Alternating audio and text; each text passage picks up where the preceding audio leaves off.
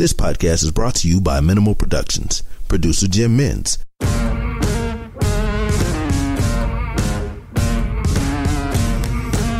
Bail is refused. You're out of order! If it pleases the court. To adopt this affirmation, please say the words, I do. I do. Nothing further from this witness. Given the serious nature of this offence, this case is dismissed.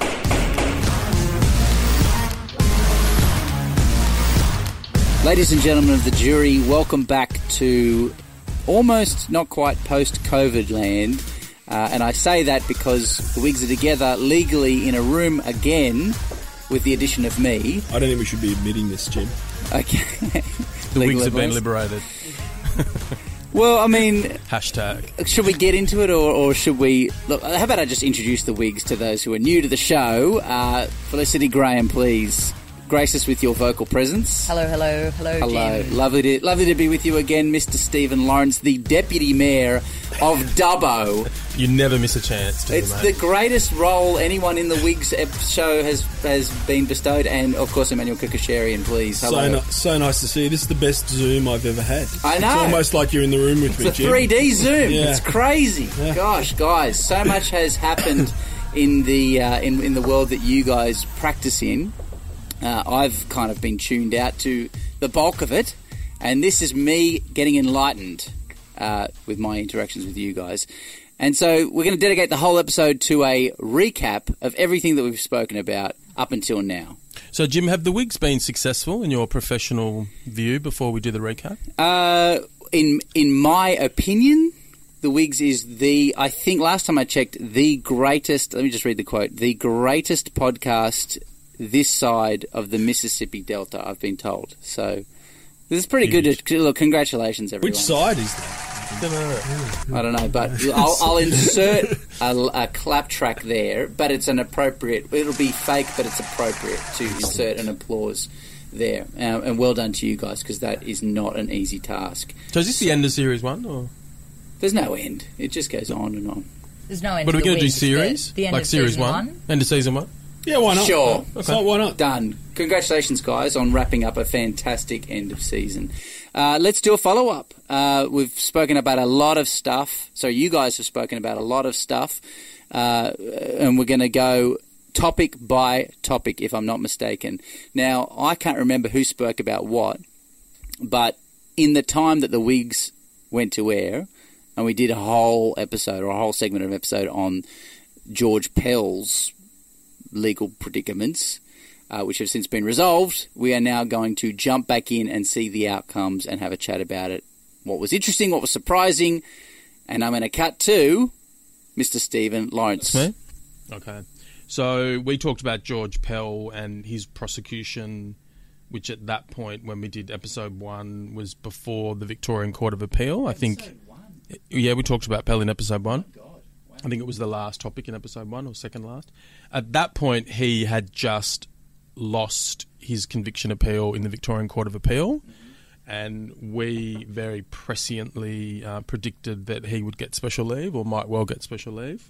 He did get special leave. Tick for you guys. Well done. He, on the 7th of April 2020, was granted special leave and his appeal was allowed. It proceeded in a little bit of a different way to most matters that go to the High Court. They didn't, when they first entertained the special leave application, grant it and then list it for hearing. They rather referred the question of whether special leave should be granted to a full court. So the full court effectively heard the special leave application and the appeal at the same time. On the 7th of April, they allowed the appeal. They set aside the convictions and they acquitted Cardinal Pell. So, big win for him. It was a unanimous decision, which is not that unusual, particularly with this High Court, but certainly shows that it was a decisive and conclusive win for him. What they basically did was they found error in the approach of the Court of Appeal, and people might remember that we talked about that the basic analysis of the majority of the Court of Appeal was to ask whether, in light of the fact that the jury found the complainant to be a compelling, convincing and credible witness, whether there remained a possibility that the offending was possible or that the offending had occurred. The majority was of the view, yes, you couldn't say that it was impossible, even though there was a lot of evidence against it. And I might talk about in a moment what some of that evidence was. But the majority said, look, the jury accepted him as plausible and credible. We watched the video of his evidence. This is a complainant I'm talking about. We share their view, basically, that he was credible. You can't say, based on the opposing evidence in the prosecution case, that it was impossible. Therefore, it was a reasonable verdict open to the jury. Now, what the High Court said in a broad sense, applying their appellate function of detecting error, was that that was, in effect, a reversal of the onus of proof or an inversion of the standard that you apply to the question of whether a jury verdict was reasonable, and that what the Court of Appeal ought have done was ask whether there remained a reasonable doubt as to guilt. Right. And they said, yes, there was a very substantial remaining reasonable doubt, a real possibility that an innocent person has been convicted, and they entered acquittals. So as I said before, what was a central issue in the High Court appeal and in the Court of Appeal proceedings and indeed in the trial was the unchallenged evidence of so-called opportunity witnesses. So these were people who gave evidence that was inconsistent with the complainant's account. And it sort of fell into three categories, and people probably recall that the essence of the complainant's story was that after the conclusion of Sunday Mass in the cathedral, that the two altar boys, one of whom was the complainant in the trial, the other had died at the time of trial, had gone back to the sacristy after the service, in the immediate few minutes after the service, that they had accessed some altar wine in there. They'd started to drink it. Right. The complainant then said that Cardinal Pell had come across them in the sacristy and had immediately sexually assaulted them both. Immediately, yep. And they said that he was fully robed at the time, and as I've said, that it was in those key few minutes immediately after the conclusion of the Mass. Now, the prosecutor called a number of witnesses that can be categorised as opportunity witnesses who basically said that that couldn't have happened. And those witnesses fall into these categories. Firstly, witnesses who gave evidence of Pell's practice of greeting congregants on or near the cathedral steps after Mass. And that evidence rose in respect of a couple of the witnesses to them saying they had actual recall of standing on the steps with him and that he would stay on the steps talking to congregants for an extended period, up to 10, 15 minutes, maybe longer. Why would they have recall? Was this a particularly special service? Or? That's a really good question. Because the reasoning of the Court of Appeal was, look, they weren't challenged, nobody said that they were lying or mistaken, but it was open to the jury to think that they didn't really have that recall. Okay. The High Court said no, and the High Court was viewing it, I guess, through the prism of the fact that the prosecutor never sought to cross-examine them, even though the judge had allowed permission for that to occur. But the prosecutor forensically chose not to cross-examine them. So those witnesses it was never suggested to those witnesses that they were mistaken. Okay. And the High Court, I think, found that to be a fundamentally important thing in assessing this question of whether a reasonable doubt remained. The second category of this opportunity evidence or lack of opportunity evidence was witnesses who talked about the established and historical Catholic Church practice that required that the applicant as an archbishop always be accompanied when robed in the cathedral. And you'll remember I said earlier that the complainant gave very distinct evidence that Cardinal Pell had been fully robed in all of the formal robes that he wore in that position, and that notwithstanding those robes, he'd managed to perpetrate the various acts as described.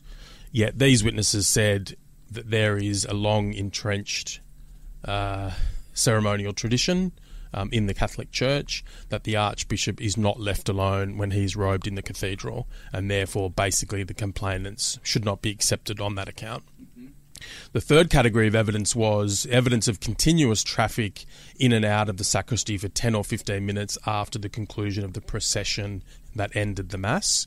And you'll recall that the complainant said that the assaults had happened in the sacristy and that that had occurred in a very short duration after the end of the Mass. Yet all of these witnesses came along and basically said that area, that sacristy, is a hive of activity. There's people everywhere. It just couldn't have happened. So basically what the High Court has said is that the Court of Appeal got it wrong in just in asking themselves whether it could be true that notwithstanding all of that evidence that maybe all those people are mistaken or all those people are lying, notwithstanding the lack of challenge to them, and therefore the complainant's evidence could be true and therefore it was open to the jury. The High Court has said that that's wrong. It's an inversion of the test. So that's sort of essentially what the High Court has done. I think it raises a whole lot of broader issues about, you know, the way that the criminal justice system operates in respect of these sorts of allegations. The thing that I found particularly sort of interesting about it and useful is there's the capacity in the way that the criminal law functions and the rules of evidence for a party to cross-examine their own witness. And the basic reason on one analysis why Pell won his appeal is potentially because the Crown didn't challenge all of these witnesses. It might have turned out quite differently if the Crown had acted on the permission that they were in fact given under Section 38 of the Evidence Act and put to these people that they were variously mistaken or wrong or favouring the Cardinal in their evidence, etc., etc. But the Crown didn't do that. And I've just done quite a number of matters where prosecutors have not challenged witnesses, where they choose not to. And it's a frustrating thing when they sort of negotiate their way, particularly in a jury trial, through the matter without sort of doing what the defence have to do, which is challenge people that we're going to ultimately say shouldn't be accepted, whether they're lying or mistaken. But then they go to the jury and submit that notwithstanding all of this inconsistent evidence, the person should still be convicted. So I think that's one of the quite significant things about the decision, in addition to, I suppose, this fundamental reaffirmation about the standard of proof and the legal tests that you apply in assessing whether a jury verdict is reasonable. It's worth noting for people who aren't criminal lawyers that the reason that the prosecution called these witnesses, even though they're effectively giving evidence against their case, is because they're bound to, the prosecutor is bound to call all relevant witnesses, even where they might say evidence that the prosecution doesn't like. And what the Section 38 of the Evidence Act procedure permits is then, once they've been called, for them to cross-examine them, effectively the hostile witness of the American TV show style of thing. But I, for my part, I wonder about an intermediate appellate court getting something that's so obvious so wrong. I mean, it seemed to me, having listened to the appeal in the Court of Appeal of Victoria and having read all of the judgments that have been published, that really no lawyer could come to the view that this was a satisfactory and safe conviction. I'm just surprised that that wasn't taken. I understand the rationale of the Court of Appeal was, look, we believe, we've seen the video, we believe what the complainants say, but really it's not rocket science in terms of legal principle what the High Court did, and resoundingly did. And I have some concern about an intermediate appellate court missing that. Well, the High Court judgment in effect said the underlying findings of the majority decision in the Victorian Court of Appeal were correct, but they came to the wrong conclusion. That the findings that they made about the various different factual issues meant that they should have allowed the appeal, which it is quite concerning, I think, that you can have that earlier foundational decision-making process and be on the right page but then come to the wrong conclusion. How does that explain the Victorian Court of Appeals situation here? Because I think, correct me if I'm wrong, you've just explained, Manny, to me, and the audience at home, of course, how the criminal procedure went through in a jury trial, But why didn't the Court of Appeal in Victoria correct the error here? Who knows? I mean, the short answer is one doesn't know. The longer answer is one suspects that they saw the video, they thought that the people giving evidence were believable, and so that's where the analysis ended for them. Yeah. Right, okay. Yeah. And that probably raises the second kind of, or one of the other important sort of flow-on implications of the decision, because the High Court was critical of the decision of the Court of Appeal to watch the videos. And they basically said it's not the role of an intermediate appellate court to watch the videos of the complainant's evidence and other evidence to balance it, because in a case like this, the fact of the verdicts of guilty means the jury has accepted the complainant as credible. That's a starting point in the analysis in applying the appellate test. So you don't need to watch the video to come to the view that they're credible, because that's what the jury's already done. And what they're basically said is, notwithstanding that they're credible and the jury found them credible, you've got this other objective evidence that was unchallenged. The question is, does that give rise to a reasonable doubt? And we should probably point out that it was only 2 of 3 judges in the Court of Appeal that got it so horribly wrong. And there was a judge in the minority, Justice Weinberg, who just happens to be probably the most respected judge in criminal law in Australia, who gave a highly persuasive, very detailed and very lengthy dissenting judgment, saying that the Court of Appeal got it wrong. So maybe one answer to your question, Jim, as to why they got it so wrong is that they didn't follow Justice Weinberg. And the 2 judges in the majority are not long-standing, experienced criminal lawyers. They're people that came to the judiciary from areas other than crime. And they've obviously formed the views that they have in good faith, but one conclusion that's hard to escape is they probably should have paid more regard and maybe deference to Justice Weinberg's experience and wisdom in criminal law. The other thing that I find a bit concerning is the narrative that's kind of got around, which is somehow this undermines the verdict of a jury, so that you've got an appellate court overturning the verdict of a jury. Hey, are juries... do we even need juries? Because judges can get it right and so on. And I think the answer to that is that juries sometimes get it wrong. When they get it wrong in favour of a defence or of an accused, fine. That's the way the system's weighted. And when they get it wrong in favour of the Crown, that's why we have the appellate courts. It's not easy to get up on an unsafe and unsatisfactory ground. It's so rare. One looks at the law reports. It's just so rare that anyone gets up. And really, if you look at the evidence in this case, it was obvious. Why did the jury make a mistake? Who knows? But there's any number of things someone can point to in this case, including the publicity, including the notoriety of Cardinal Pell and so on, that there's any number of reasons why a jury might have convicted him. I mean, I think one is that the week before their verdict, the Prime Minister made a national apology to victims of child sexual assault and said things to the effect of, quite properly and quite importantly, "We believe you." And, you know, said things to the effect of that an important part of this apology, an important part of reparation is acceptance and belief, and all of that's true. But, geez, it put an accused in a criminal trial in a child sexual assault matter with a high profile and this involvement in the Catholic Church in a pretty difficult position. And it just... there seems to have been, I think, many failures in the Victorian justice system, whether it's police or DPP, but also maybe the timing of the trial was wrong. Maybe the trial should have been put off. Yeah. I don't know. Is there something that suggests that they didn't look at the possibility of a reasonable doubt? I think it came from, and this raises an interesting point. So Robert Richter, who represented Pell at trial, he is, you know, one of Australia's leading trial counsel. He's famous for, I think, quite an aggressive approach. He mounted a very vigorous and aggressive defence, and he put to the jury very strongly, you wouldn't just have a reasonable doubt, you would find that this offence is impossible.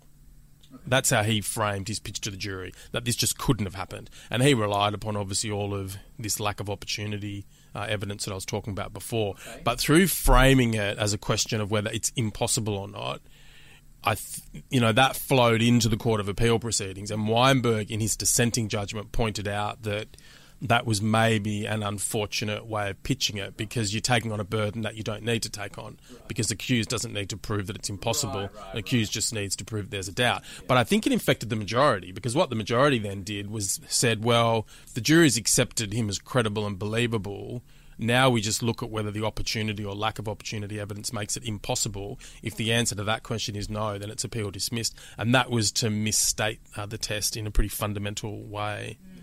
And I think it maybe had its origins in the way that the whole matter was framed. Right. Mm. It raises a really, I think, complicated question in forensic decision-making for defence advocates, where you think you're justified in putting your defence that high, that it's impossible for this to have happened, the evidence just does not support it at all.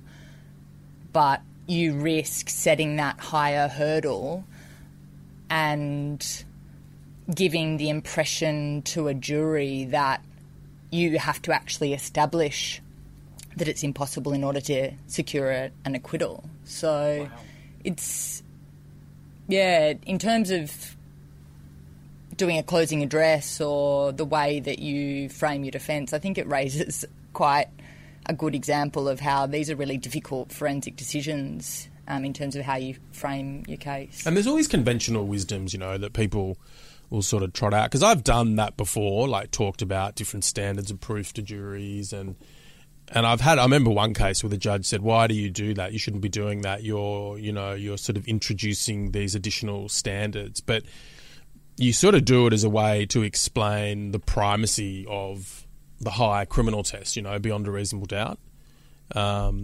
So I don't know. I don't know that it's a fair criticism of Richter. Yeah. No, I. Sorry, go ahead, mate. No, I don't. I don't know that it is a fair criticism of Richter.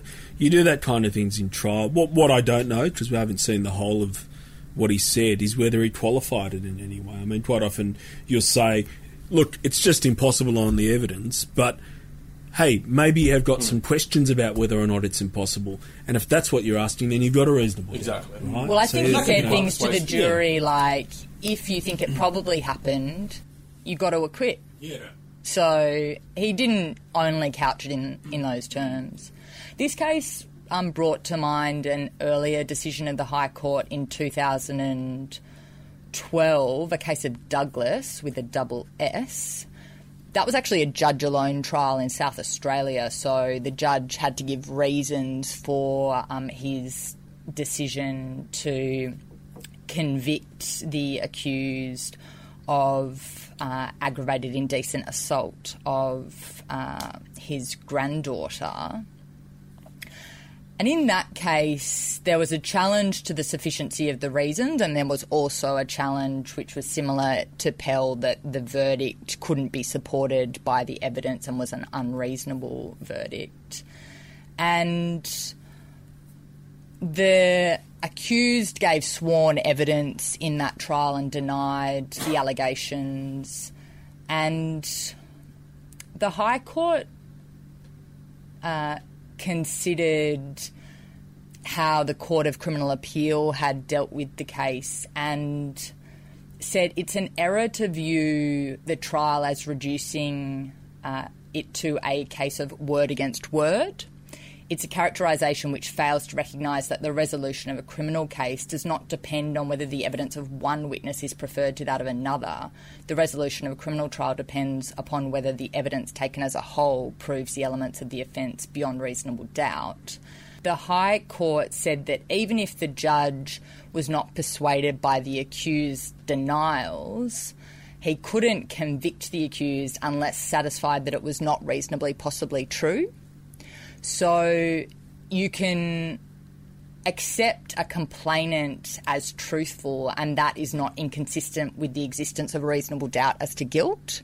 And that's something that I think is also reflected in the Pell decision, that you can, as a tribunal of fact, whether you're a jury or a trial judge sitting alone, find a complainant to be giving a truthful account, but in the end find that there is a reasonable doubt as to the guilt of the accused because of, for example, denials or other inconsistent evidence or other factors that undermine that account of the complainant. And just coming to your point, Steve, about this idea of the importance of talking about different standards with a jury, the High Court finished in Douglas with saying the criminal standard of proof is a designedly exacting standard. A different, lesser standard is applied by courts dealing with contested issues involving the care and protection of children. This wasn't that kind of case. It was an error for the Court of Criminal Appeal to hold that it had been open to the trial judge to be satisfied at the reliability of the complainant's statements and to reason from that, despite the denials by the accused, to a conclusion that his guilt had been proved beyond reasonable doubt.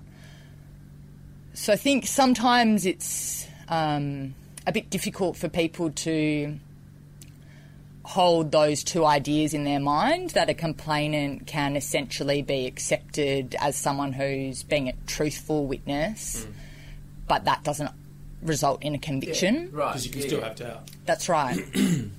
It's also true of the Pell case in this sense that he gave a record of interview. He didn't give sworn evidence in the trial, but he had given a version. He'd given a side of the story.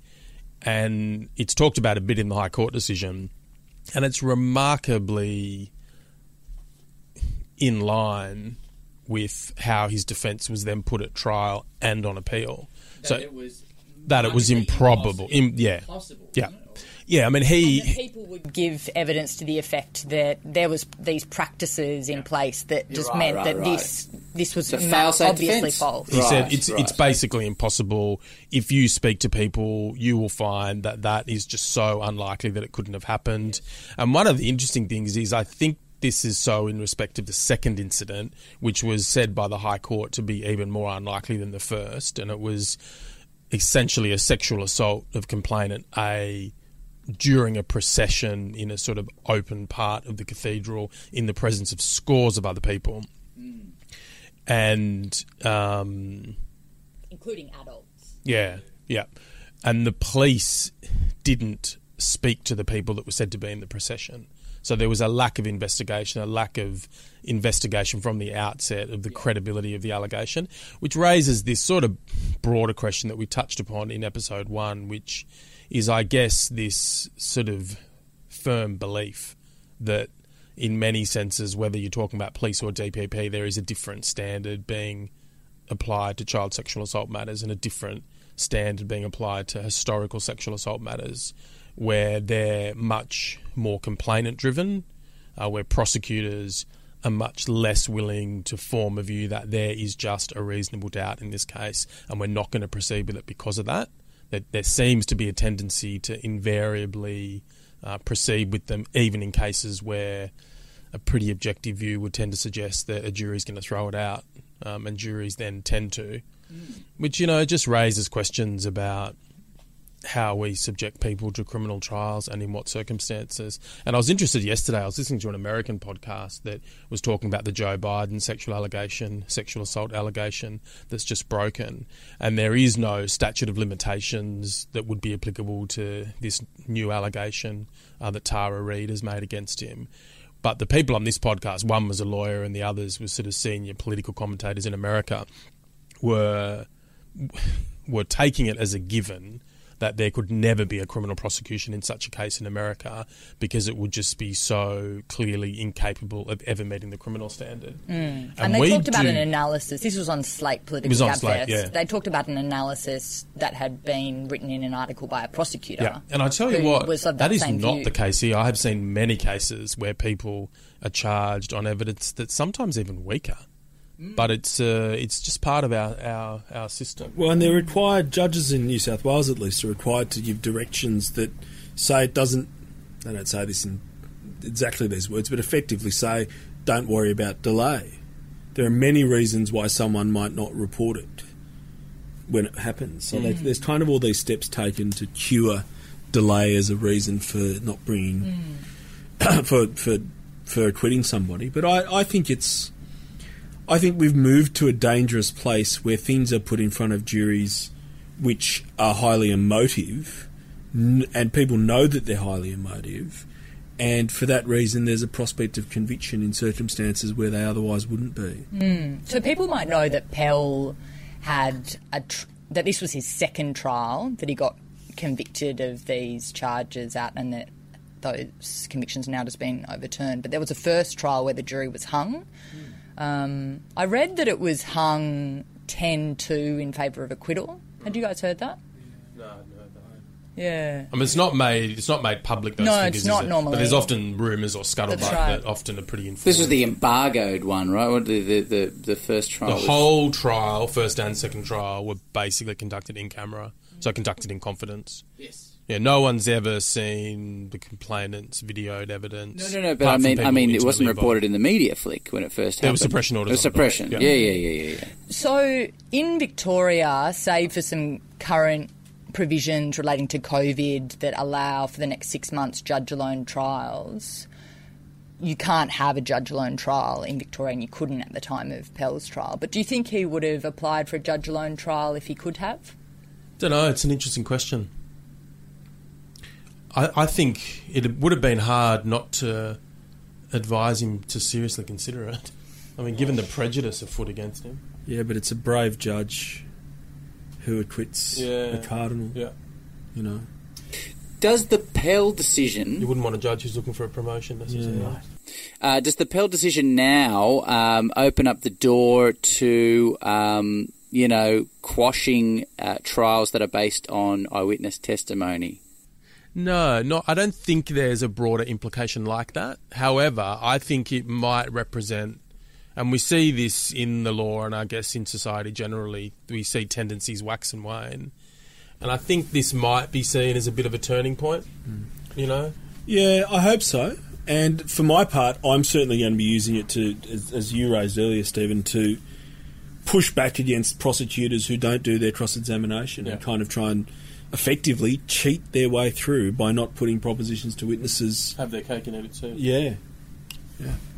So, Manny, you were talking earlier about the numbers in terms of these appeals, and I was interested to look at a Judicial Commission report which was published in 2011, so it's a bit old now, on conviction appeals originating from New South Wales trials on indictments and not concerned with summary matters. They looked at a period of 2001 to 2007 trials, about almost 1,000 trials where there were conviction appeals.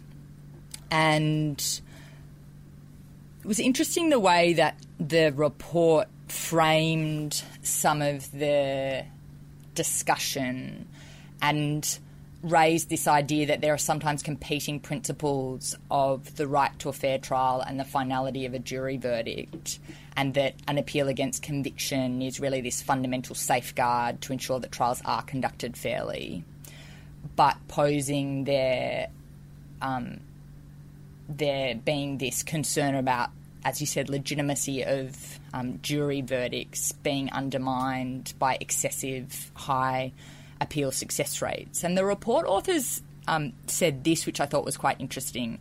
It's doubtful whether it is possible to identify what the ideal number of conviction appeals would be on a yearly basis, or indeed to nominate the optimum success rate for those appeals. And then they went on to analyse the data about what had happened and the types of grounds that got up and the numbers and success rates. And overall, the trend in New South Wales at that time was effectively that the numbers over that time went down. The success rate also went down. And what's the general success rate? Yeah, like so in 2001, the success rate was 48.5%. That went down to 24.3% in 2007. And so the percentage of people overall appealing jury convictions at one point was 48% success. Yeah. Geez, that seems high, doesn't it? The numbers gone up. So the numbers have gone down. Seems high to me. So the success rate from appeals in sexual assault and related offences was one of the highest. It was 43% over the total period. Of people that were successful, about two-thirds got a new trial, about a third got acquitted. Mm. In terms of putting it in... So errors of law have been made in their trial and in your trials? Yeah, so in terms of putting it in context of the broader criminal justice system, less than 5% of all proven cases went on appeal to a conviction appeal.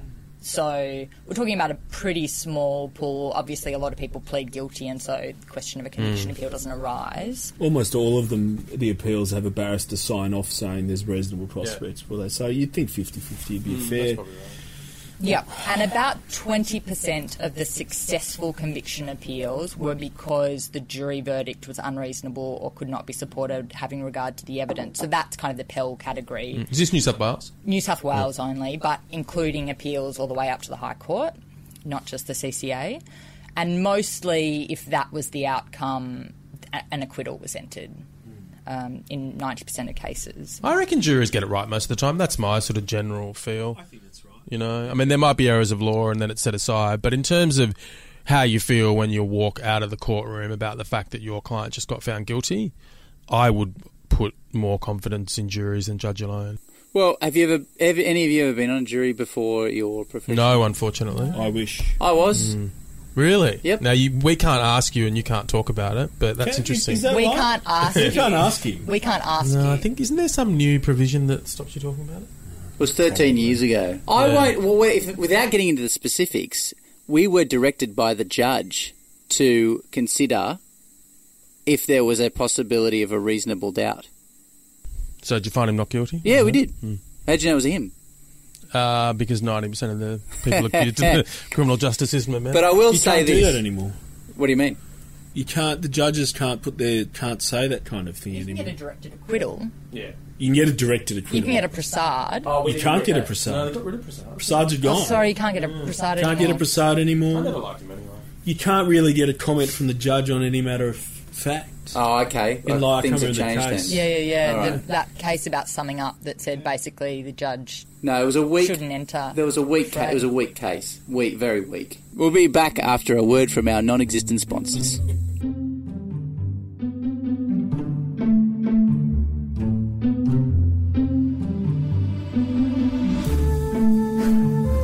Welcome back to a celebration of the first season of The Wigs, a wrap-up episode of everything we've spoken about, and we've spoken about a lot, and I'm just going to open up the iPad just slyly to see what it is that we're talking about. The abortion law that was passed in New South Wales, we spoke about it on episode... One? Geez, one was a cracker, wasn't it? And, you know, it's progressed, and to tell us about it is Felicity Graham. Yeah, so Jim, in October last year, the New South Wales Parliament passed a law that, in its main provision, decriminalises abortion in New South Wales, which is a much welcome change to the law.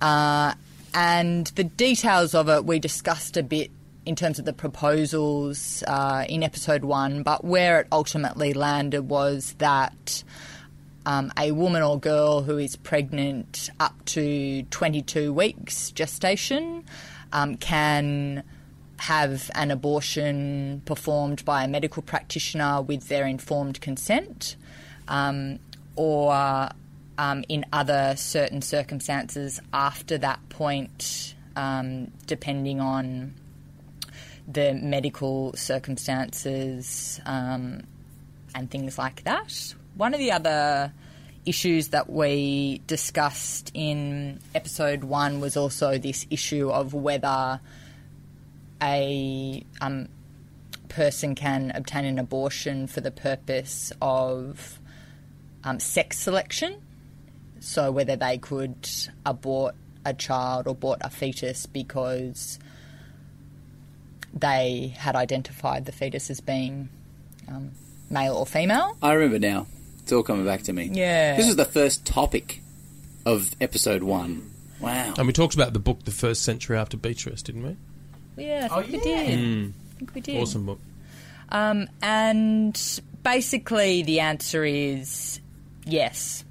A person can have an abortion for that reason if they so choose,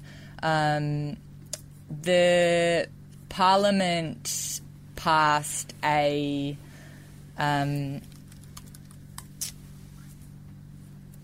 provision that says the Parliament opposes the performance of terminations for the purpose of sex selection, and the Secretary of the Ministry of Health must, within 12 months after the commencement of this section, conduct a review on the issue in terms of whether or not terminations are being performed for that purpose, and prepare and give to the Minister that report.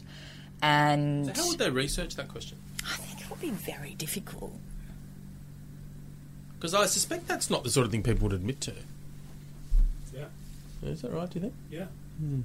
Yeah, so bearing in mind, if you can have a termination for effectively whatever reason with informed consent up to 22 weeks, and we think that sex can be identified from around 16 to 20 weeks or something like that. Yeah, I don't know how it would be detected. Mm. And also 12 months is too soon. Like, if this thing's going to happen, you need to spend a couple of years, I would have thought, to let it filter through, and because people won't really understand it and won't be in the zeitgeist, I don't think. Mm. I mean, even if it's happening after 12 months or 2 years or whatever, I don't know that revisiting in any sense the question of decriminalisation is going to be the meaningful response, right? Mm. Like, well, the criminal law's not going to really deal with this, I don't think. The idea is that, at least in the Act, is that the report from the Minister must include, this is in subsection 3 of 16 of the Abortion Law Reform Act, the report must include recommendations about how to prevent terminations for being performed for the purpose of sex selection. And that report has to be given to both Houses of Parliament. So it may well be that there's some legislative amendment put in place in light of that. And I think that the people who are interested in this will, you know, make sure that there is some sort of debate that occurs when that report comes out, assuming Parliament ever sits again. Mm. So... but one of the interesting things in this is, according to Section 12 of that Act, you can perform a termination on yourself at any time. So... Is that to take into account pills that sort of effectively abort fetuses, do you think? Yeah, well, I mean, there's any manner of ways in which it can be done, but a woman could perform a termination on herself at any time, regardless of the age... of the fetus. I mean, I make no comment about that, other than just noting it. Mm. Is that verbatim? Yeah. So the provision says, despite any other act, a person who consents to, assists in, or performs a termination on themselves does not commit. Is your mattress making noises it never used to, or is it sagging, causing you to? Then it's time to get a new one. Get the best sleep at the best value with the Nectar mattress. Prices start at just $499, and you get $399 in accessories thrown in, a 365-night home trial, and a forever warranty. Go to NectarSleep.com. An offense. That's because under Section 82 of the Crimes Act, which was amended... or in fact substituted by this Act, it is an offence for an unqualified person to assist in the termination to assist in a termination. I think we also talked briefly in episode 1 about the quite rare scenario where a termination actually results in a fetus being born alive. Yeah. So the Act specifically provides a provision in relation to that circumstance in Section 11. Because part of the debate was there should be pain relief and stuff, wasn't there? Yeah, so what the provision says is this section applies if the termination results in a person being born. Nothing in this Act prevents the medical practitioner who performed the termination or any other registered health practitioner present at the time the person is born from exercising any duty to provide the person with medical care and treatment that is clinically safe and appropriate to the person's medical condition. and to avoid doubt, the duty owed by a registered health practitioner to provide medical care and treatment to a person born as a result of a termination is no different than the duty owed to provide medical care and treatment to a person born other than as a result of a termination. Mm. So if a baby happens to be born, then they're entitled to all of the same treatment and care from the doctors and nurses to help that baby then thrive. Seems reasonable. Mm. Yeah, that might not mean much, right? In the sense that the next of kin for a child at that age is going to have right to make some or certain medical treatment calls, aren't they? Mm. Mm. To not resuscitate, for example. Because I suspect most babies born in that situation are not going to be very viable, right? Mm. And probably highly damaged.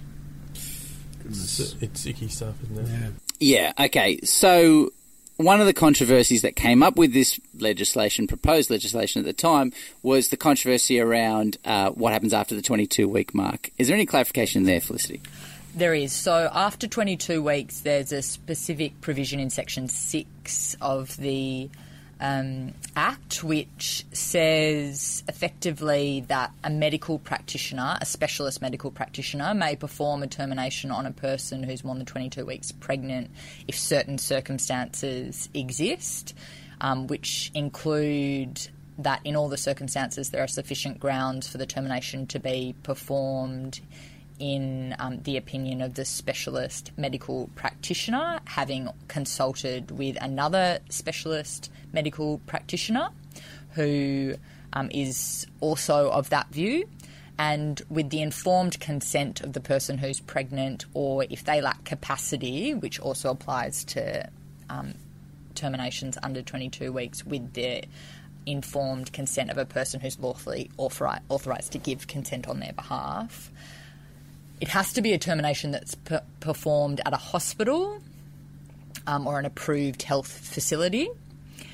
And in terms of this question of the specialist medical practitioner considering whether in all the circumstances there are sufficient grounds, they have to consider things like all relevant medical circumstances. So, for example, let's say a fetus is identified as not being viable at a late stage in the pregnancy or something like that, or that the health of the pregnant person is in jeopardy if the pregnancy were to continue or things like that.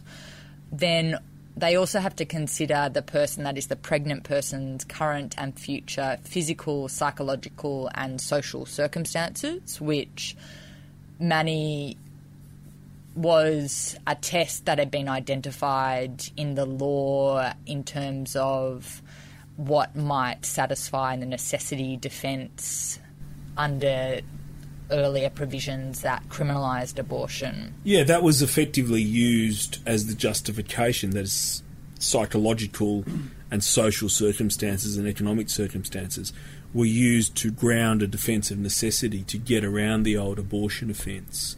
So it seems to me that on the face of it, assuming you can get a couple of doctors to sign off on it, you can get an assisted abortion for any reason. Yeah, it'll be on demand, I would have thought, almost. Or yeah, almost on demand. After 22 weeks? Yeah. But they have to also consider professional standards and guidelines that apply to the performance of terminations. And I should say also, which might cut in a little bit there, I would have thought, in terms of particularly towards the end of the pregnancy. I'm pretty sure I remember reading that there's different standards and guidelines that basically speak against abortions right at the last moment. The other thing we should say is that in an emergency setting, a medical practitioner, whether or not they're a specialist medical practitioner, may perform a termination on a person who's more than 22 weeks pregnant without going through that kind of checklist of requirements if they consider it's necessary to save the person's life or to save another fetus. So, for example, if there are twins or triplets and it's necessary to save one of the fetuses. Am I Sorry. It's worth noting that the guidelines, Section 13, provides for the Secretary of the Ministry for Health to approve hospitals or other facilities that the Secretary considers appropriate as facilities which terminations may be performed after 22 weeks, which is a little weird. I don't know why that's given to the Secretary for the Ministry for Health rather than the Minister. Mm. And also, I don't know what the effect of that approval is, although I suspect that somewhere buried in the subsection 6, which deals with it, there's a need for it to be conducted at an approved location. And the guidelines are also statutorily provided for, which is to say the Secretary of the Ministry for Health may issue guidelines about the performance of terminations. I just wonder why it's the Secretary and not the Minister. It's a bit odd that they would disavow political input into that decision, for it is obviously a political matter. It's weird. Am I wrong in assuming that the law here assumes that nobody is going to perform a self-termination after the 22-week mark, but it does allow for it to be legally acceptable? But it just assumes that you're not going to. I think that's right, but I suppose maybe it's a bit like the way they decriminalise suicide, not to encourage it, mm-hmm. but just in recognition that it's not a matter for the criminal law. Yes. I suspect that might be the policy rationale behind Section 12. I mean, there's all sorts of very unfortunate circumstances that can constitute the offence of infanticide shortly after birth, and I imagine there's all sorts of unfortunate situations where people administer abortions on themselves, right. And not obviously the Act wouldn't seek to encourage that, but would just seek to disapply the criminal law from it. It's pretty hard if you're a doctor and your patient says to you, if you don't perform this abortion on me, I'm going to do it myself. Yeah. It's hard to think of that as not being a circumstance where you just... where you could meet whatever guidelines have been published. After 22 weeks, yeah. Well, for patient care, absolutely. Yeah. Mental health, patient care, physical care. Puts themselves massively at risk, potentially, in terms of performing a self-abortion. I mean, obviously there are ways now of procuring pills that can cause a termination, particularly at earlier stages of pregnancy, but... Is there provision for conscientious objectors, Flick? Because that was another one of the issues that played out in the Parliament. There is. So Section 9 provides that where a registered health practitioner has a conscientious objection and they're asked by a patient to perform a termination or assist, they have an obligation as soon as possible to disclose their conscientious objection to the first person, to the pregnant person, and... If there's basically a process for trying to transfer the care to another registered health practitioner or give the person information on how to locate such a medical practitioner who can perform the termination. It's going to be interesting to see how that plays out, particularly in some country areas, because Wagga Wagga, I know, has got a cohort of doctors who won't participate in abortions, and I know that access in that part of the world's been an issue. I remember when I remember when I lived in Dubbo first time round in 2009, there was a big story that broke in the Daily Liberal about how abortions weren't available in Dubbo, and I think a major part of that was because of conscientious objectors within the medical profession there. There's definitely an access to healthcare issue for women and girls living in regional areas of the country.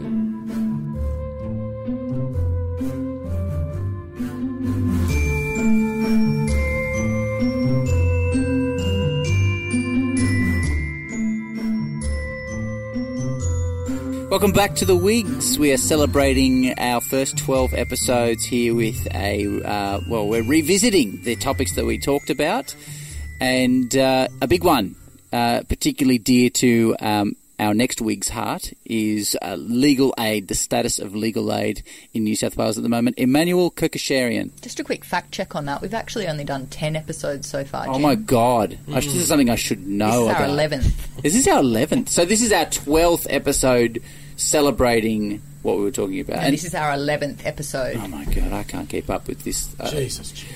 Anyway. Okay. So... Look, I think, again, in episode one, which seems to have been quite an episode. Is there anything else we spoke about? I don't know. We may have had other episodes. What was that one? Section 501 of the Migration Act. That was in episode one, wasn't it? Was it? I think so. Anyway, at some point we did the legal... We can't remember what they were. Oh, yeah. At some point we did the legal aid crisis, yes, which continues. The quote-unquote good news is that the... Last year, I think, or was it this year, the Berejiklian government announced a legal aid rate increase. It was announced to go 4 years into the future, that is to say to incrementally go up to $210 an hour for solicitors and a proportional increase for barristers. Legal Aid New South Wales... Sorry, it went to $195 an hour, not $210 as requested by Legal Aid New South Wales. That is the fee that has been promised by the Attorney General. Now, he gave a specific sum of money, $88 million in extra funding, and what remains to be seen is whether or not that hourly rate, that is to say $195 an hour, will be delivered. Or whether or not the Attorney General or Legal Aid will keep the Attorney General's promise. Many of us suspect that will not happen, particularly given the amount of money that the Attorney General has been provided. But it'll be interesting to see what Legal Aid does, whether or not they tell the Attorney General that they can't pay that rate, whether or not they pay that rate and end up running out of money at some point, or whether or not they try and fudge it in some way.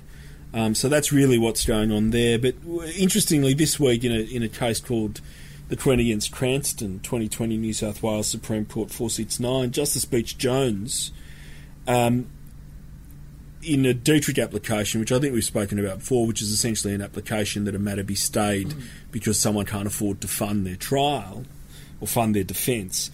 His Honour said in that given the lack of, this is paragraph 90, given the lack of increase in legal aid rates over a sustained period, it cannot be assumed that a grant of legal aid to accused will lead to them being adequately represented.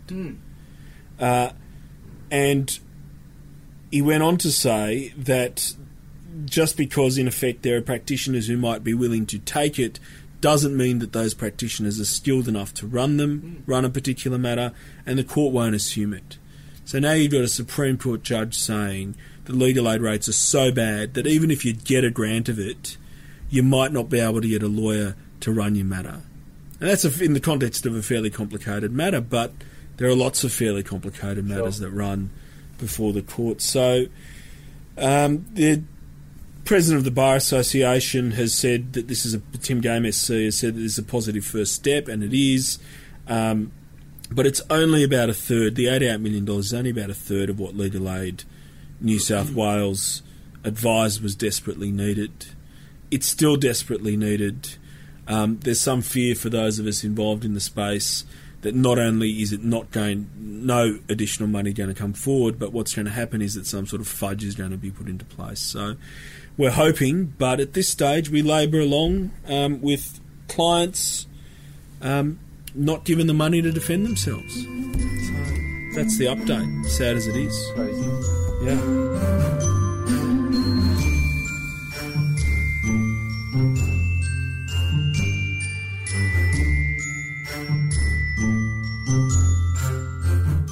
We are back again, episode 16. Are we? Flick? Fact check? 27. Are you paying attention, Felicity? We previously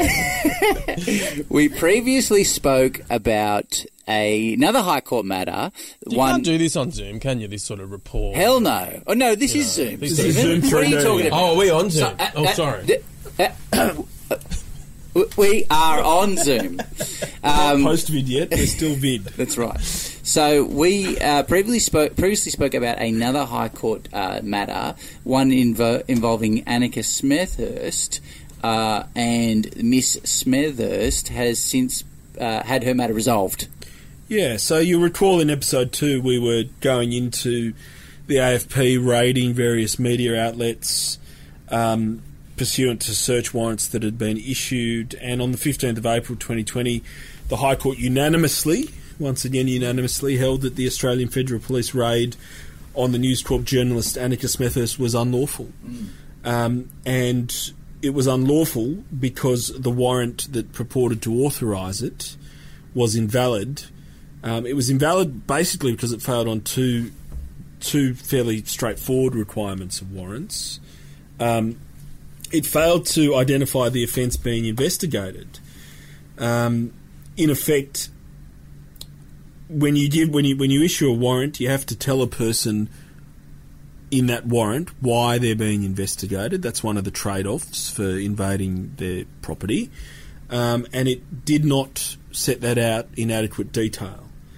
And it misstated the offence being investigated. Now, they're really quite technical reasons why it was invalid. One may well understand why somebody sitting in the registry of a local court, who are the people empowered to issue these warrants, might not have understood that.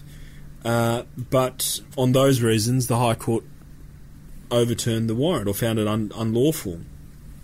But perhaps most alarmingly, despite that, they didn't order the destruction or the return. That is to say, the High Court didn't order the destruction or the return of the material that was acquired by the Federal Police during that raid. So they've effectively broken the law, or if the AFP haven't broken the law, they've acted without lawful authority. They've gone in, they've taken some stuff, being some information, and they don't have to give it back. Keep the loot. It's just civil trespass. They sort of have broken the law, haven't they? Well, that's right. It's a tort at a minimum. But even if the AFP officers who did it thought they had the right to do it because they had a warrant, in effect, they've gone in, got some stuff, don't have to give it back. And it seems to me that, actually I don't know this off the top of my head, but had it been something physical, had they come and taken the car unlawfully, they might have got some sort of tortious response requirement to hand it back. But because what was taken was bits, was data, there was no basis in equity, in effect, for the court to order its return. And that was data that she sort of didn't effectively own, did she? Like, it was stuff that had been provided to her. Well, yeah, but although I don't think it's limited to that. Property, wasn't it, originally? Yeah, but I think it's more than that. I think it's stuff that was... It's all of the data, so it encompassed some of those things, but also other things on there that would have reasonably been held by her or her employer. But one of the reasons I think the High Court didn't order its return is because it wasn't really argued before them that there was some sort of property or tortious or equitable right in that data. I think the appellants ducked it, in effect. But what it means is that if the police come in under a warrant and take your data, and really data is the most important thing you can own, if you can own it at the moment, in terms of investigation, then there's nothing that you can do about it, even if they came in unlawfully. And one of the reasons given by the High Court for this is because it might be useful in a criminal proceeding. And that's frightening to me, because that's the very place where it ought not be used. So doesn't that reasoning sort of preempt or interfere with Section 138 of the Evidence Act in a way? In the sense that the Parliament said that 138 exists to balance the question of whether evidence unlawfully obtained can be admitted.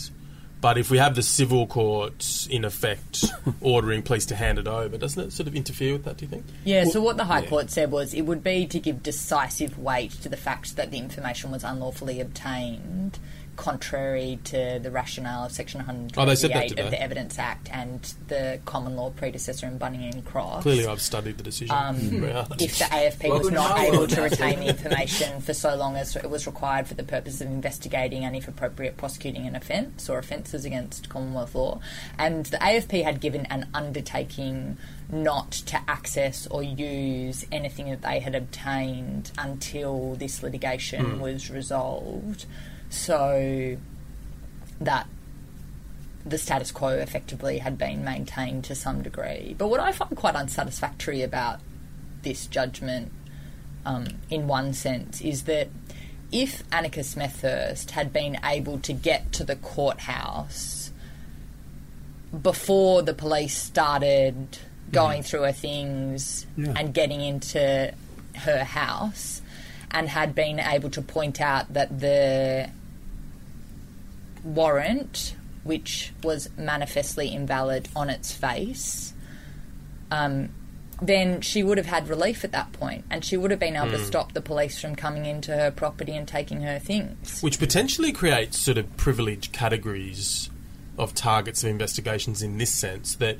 I know sometimes when legally privileged information is in question, that the police will not seize it and it will be arranged for the information to be stored at a particular place until a court can rule on it. That often happens with legal professional privilege. Yeah, and that, it sort of creates two categories, doesn't it? Because in that situation where it's being held somewhere objective, then it won't be in the possession of the police. So if the solicitor or whoever is trying to uphold the privilege succeeds, then the police won't get it.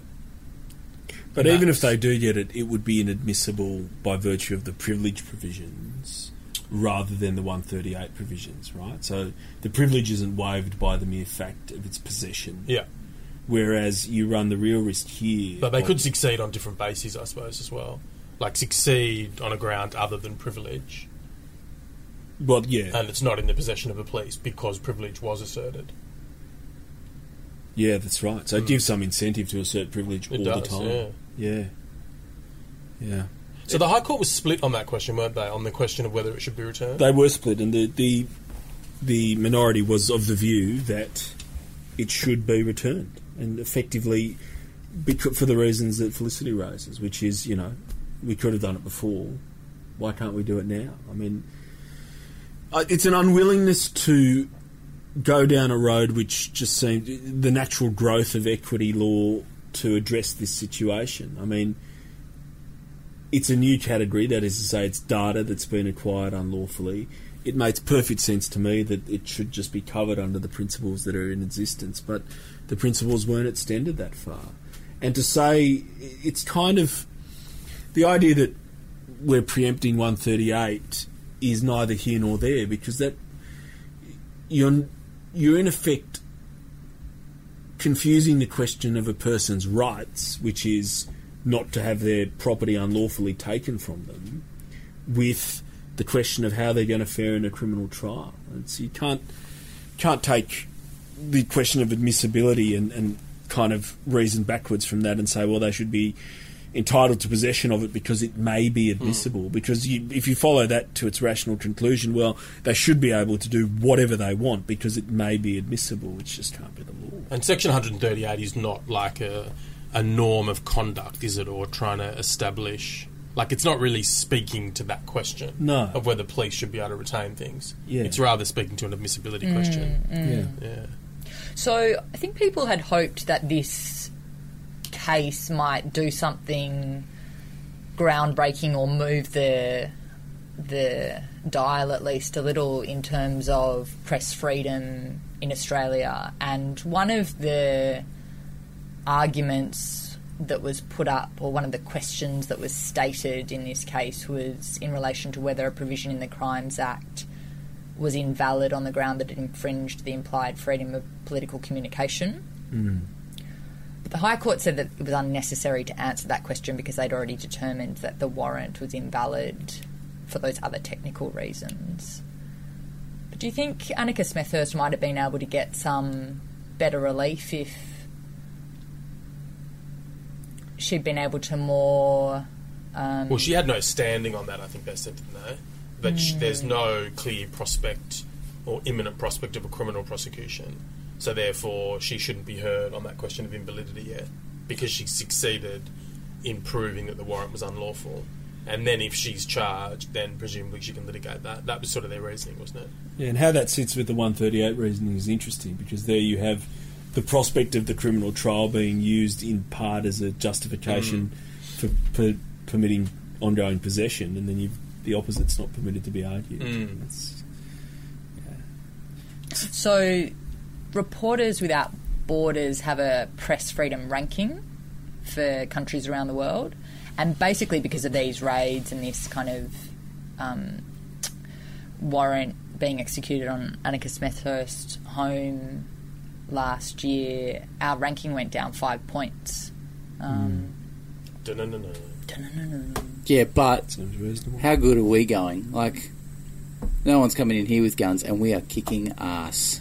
This side of the... Well, sorry, when... You mean your house on where you're zooming from? Yes, where I am right now, physically.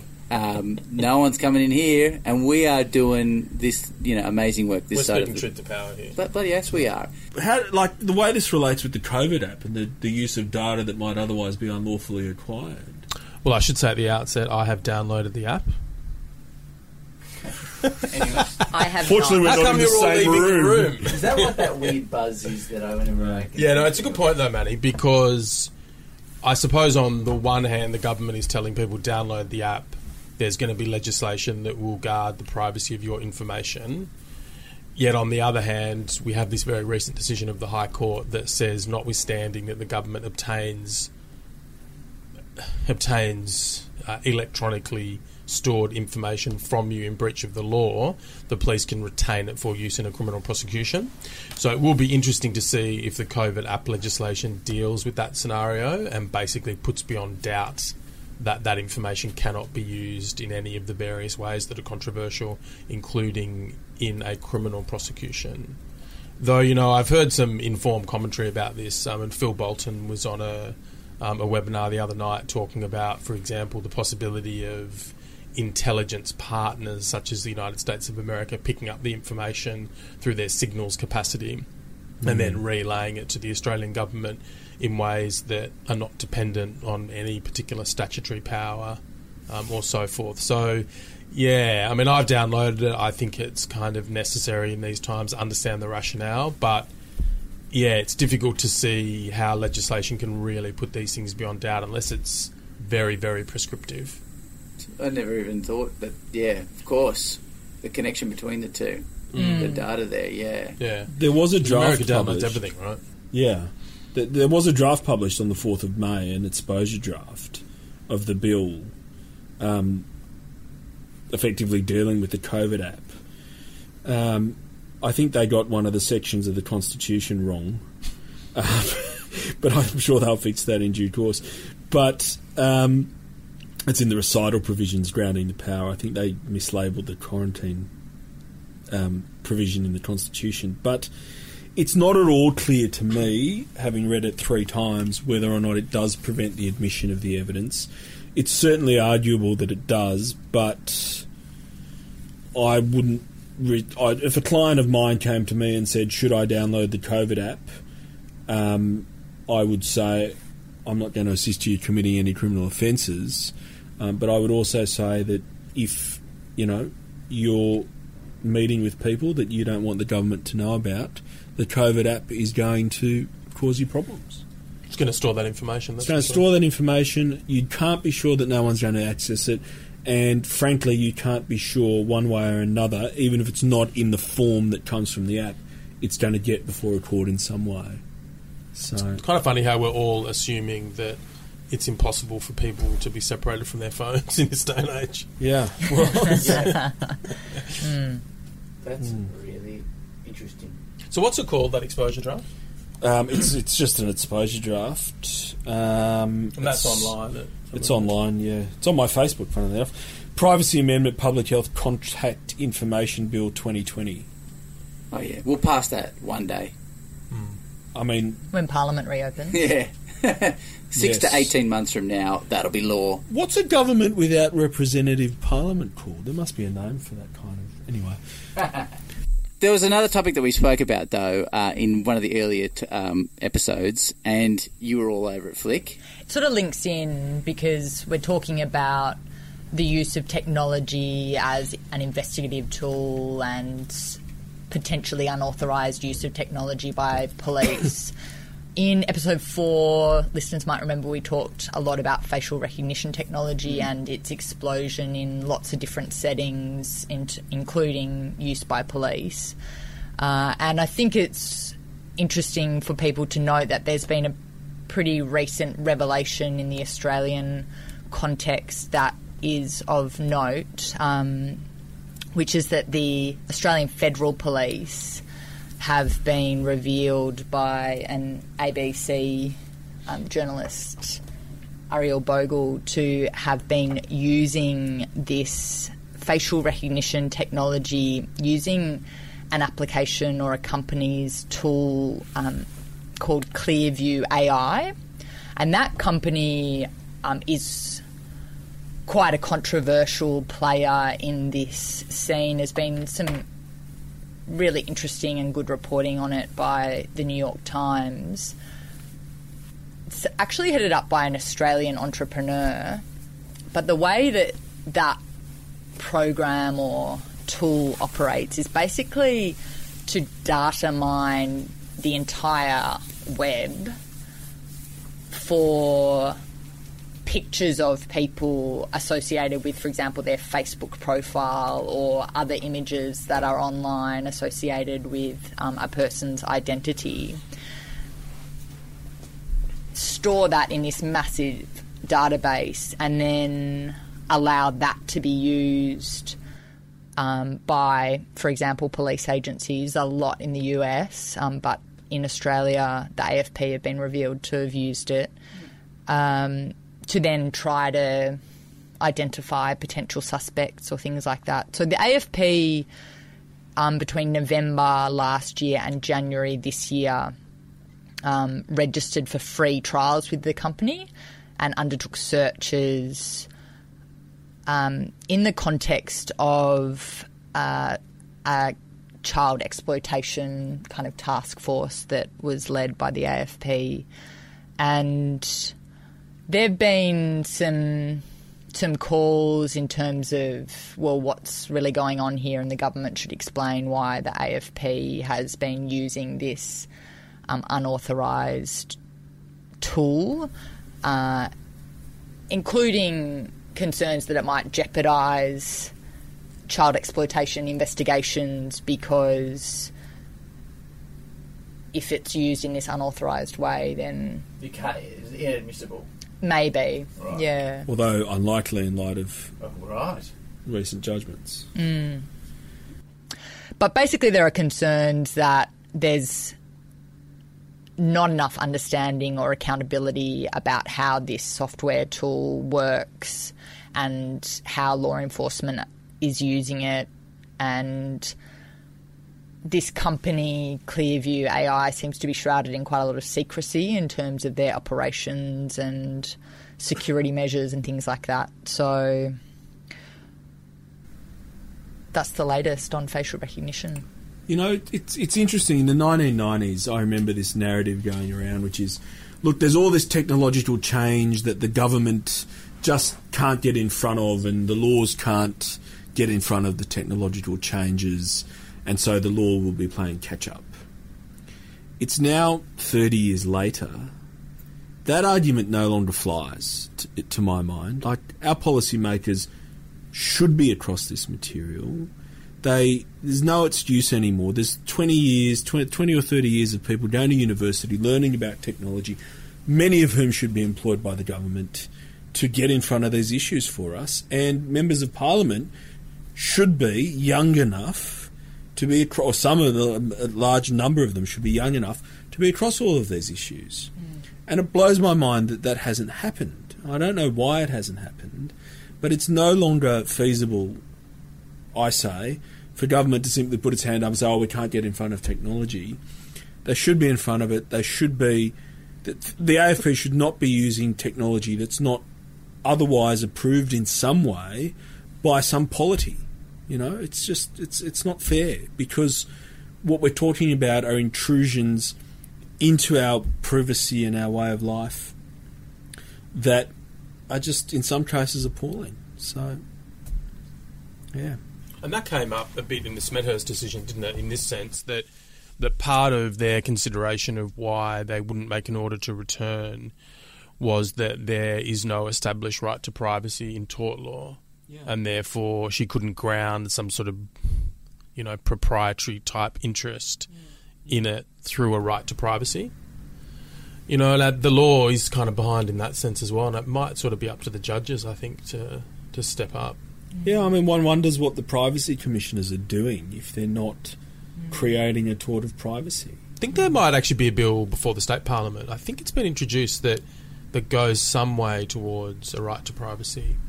I think there's been a real shift in thinking along the lines of, well, the technology exists that allows the police or investigative agencies to investigate these matters, including invading someone's person through DNA or other forensic procedures, including through technology and going behind data and all these different things. And there's just basically this idea that, well, we can do it, therefore we should do it, and we should use what comes from it. Yeah. Which there's always a rationale. Yeah. But the cumulative effect of it sort of is the issue, I think.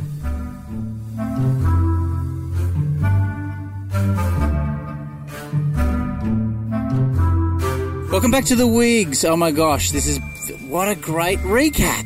It's like getting the band back together on Zoom. You guys look fantastic, by the way. Like your screens have never looked cleaner. So well done to you. Yeah, thank you for cleaning your webcams before we started. We are closing the show off with an old favourite. We're bringing it back. Fun things. Okay. Now, who on my screen is least likely to have thought of one? I will leave them to last. So, Felicity Graham, take it away. What's your fun thing during COVID-19? How come you looked at me when you said that? How do you know I looked at you? Sorry, exactly. Withdraw that, please. Jim, this little wig has been avoiding the market and staying at home. But I like what you did there. It's a pig reference. That's good. But enjoying some of the amazing art and theatre that's available now online. So the National Theatre of the UK is putting out on YouTube a free play every week.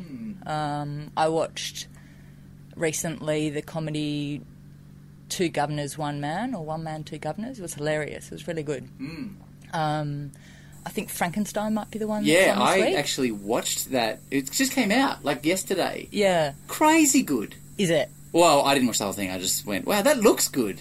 I've got to put that on my to-do list. Yeah, and I'm also looking forward to watching an Australian ballet performance of Romeo and Juliet that's coming up online soon, I think. Crazy. Yeah, so do you do? Do you just blow it up on your big screen, or do you watch it on the laptop, or what are you doing? So sometimes... Phone laying bed. Sometimes on my laptop, but I also have a projector at home, so I put it up on my wall, and a good friend of mine has been... doing live Facebook performances, playing the piano and singing. Nice. Hashtag Corona Crooner. Corona Crooner. If you're out there, interested, ladies and gentlemen, the Corona Crooner. Yeah, my good mate Gassan, he sings some great tunes, so I put him up on the... Would he license any music for The Wigs? I could ask him. Let's do it. For the next episode. Because, you know, my little interlude music? Yeah. Let's bring some Corona. Cabode music into The Wigs, if that's good. Yeah, so I've just been enjoying those kind of things from my home. Excellent, excellent. Emmanuel Kukasharian. See, I'm exercising my right to silence. I can't say what I'm going to do that's fun. I'm serious. Like I know I'm a bit. I'm a bit of a Debbie Downer. I can't normalise this space. I think people should be reasonably unhappy in the current circumstances. Not every day, though. Like, every day. What about an hour? What are you doing for it? If you're not unhappy, okay, you're not a believer. Fantastic. Right? Fantastic. I reckon the highlight of you so far has been tonight for you. That's right. This is the best 3D Zoom experience I've ever had. Well, yep. Good. There's your fun thing, recording the wigs. Yes. Mr. Stephen Lawrence, the Deputy Mayor of Dubbo. What's Dubbo putting on the table for you? Mate, I just feel like I'm caught between these two extremes. On, the one hand, I've got the heights of art and culture, yep, sort of viewing on a mobile phone. And then, on the other hand, I've got Manny over here in the misery corner. Pockets now, Manny. Yeah. Mate, as usual, a little bit stuck for words on this one. Out. I'm moving house. Oh, really? In a week. Yeah, I bought a new house. We're moving. Come on, it's not really a house. Staying in Dubbo. It's a castle. Is this like the sport? Yeah. Was it the sport minister? Or what was he the minister of who moved house? Got fined? It's a reasonable excuse to move house. Okay. It's specifically spelled out there. Right. And I'm not a minister of the Crown. But you are a deputy mayor. That's true. So are you staying in Dubbo? Yeah. So we have bought a new house in Dubbo. Nice one. Which, I'm really looking forward to just moving and having a new place to be confined to. Yes, great. So I can zoom in to meetings like this. Change of prison. Excellent. Exactly. Transfer. Yeah. My fun thing, I just wanted to put a plug out, which doesn't need a plug, but the Ozarks. You guys watching the Ozarks? No. I've heard about it. Is it good? Look, it's pretty good. Yeah, it's good. It's good. You should watch it. It's good. Good show. What is it? A crime show? It's a crime show. It's Breaking Bad circa 2.0. Yeah, right. But it's good. Look, there's nothing close to Breaking Bad, so I'll take it. Mate, is this your fun thing, or was it a plug? No, well, so why don't I plug a multi-million-dollar Netflix show? Jim's fun thing. That's it. I was Ozarks. I look forward to that. I come home and I look forward to the Ozarks. Interesting. Good show. Get it into you. Ladies and gentlemen of the jury, that was The Wigs, episode 22, coming at you live from the chambers of isolation.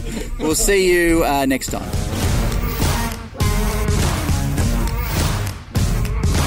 Thanks for listening. Please like The Wigs on Facebook at The Wigs Podcast. Don't forget to rate and review on iTunes. This podcast was brought to you by Minimal Productions, produced by Jim Minns.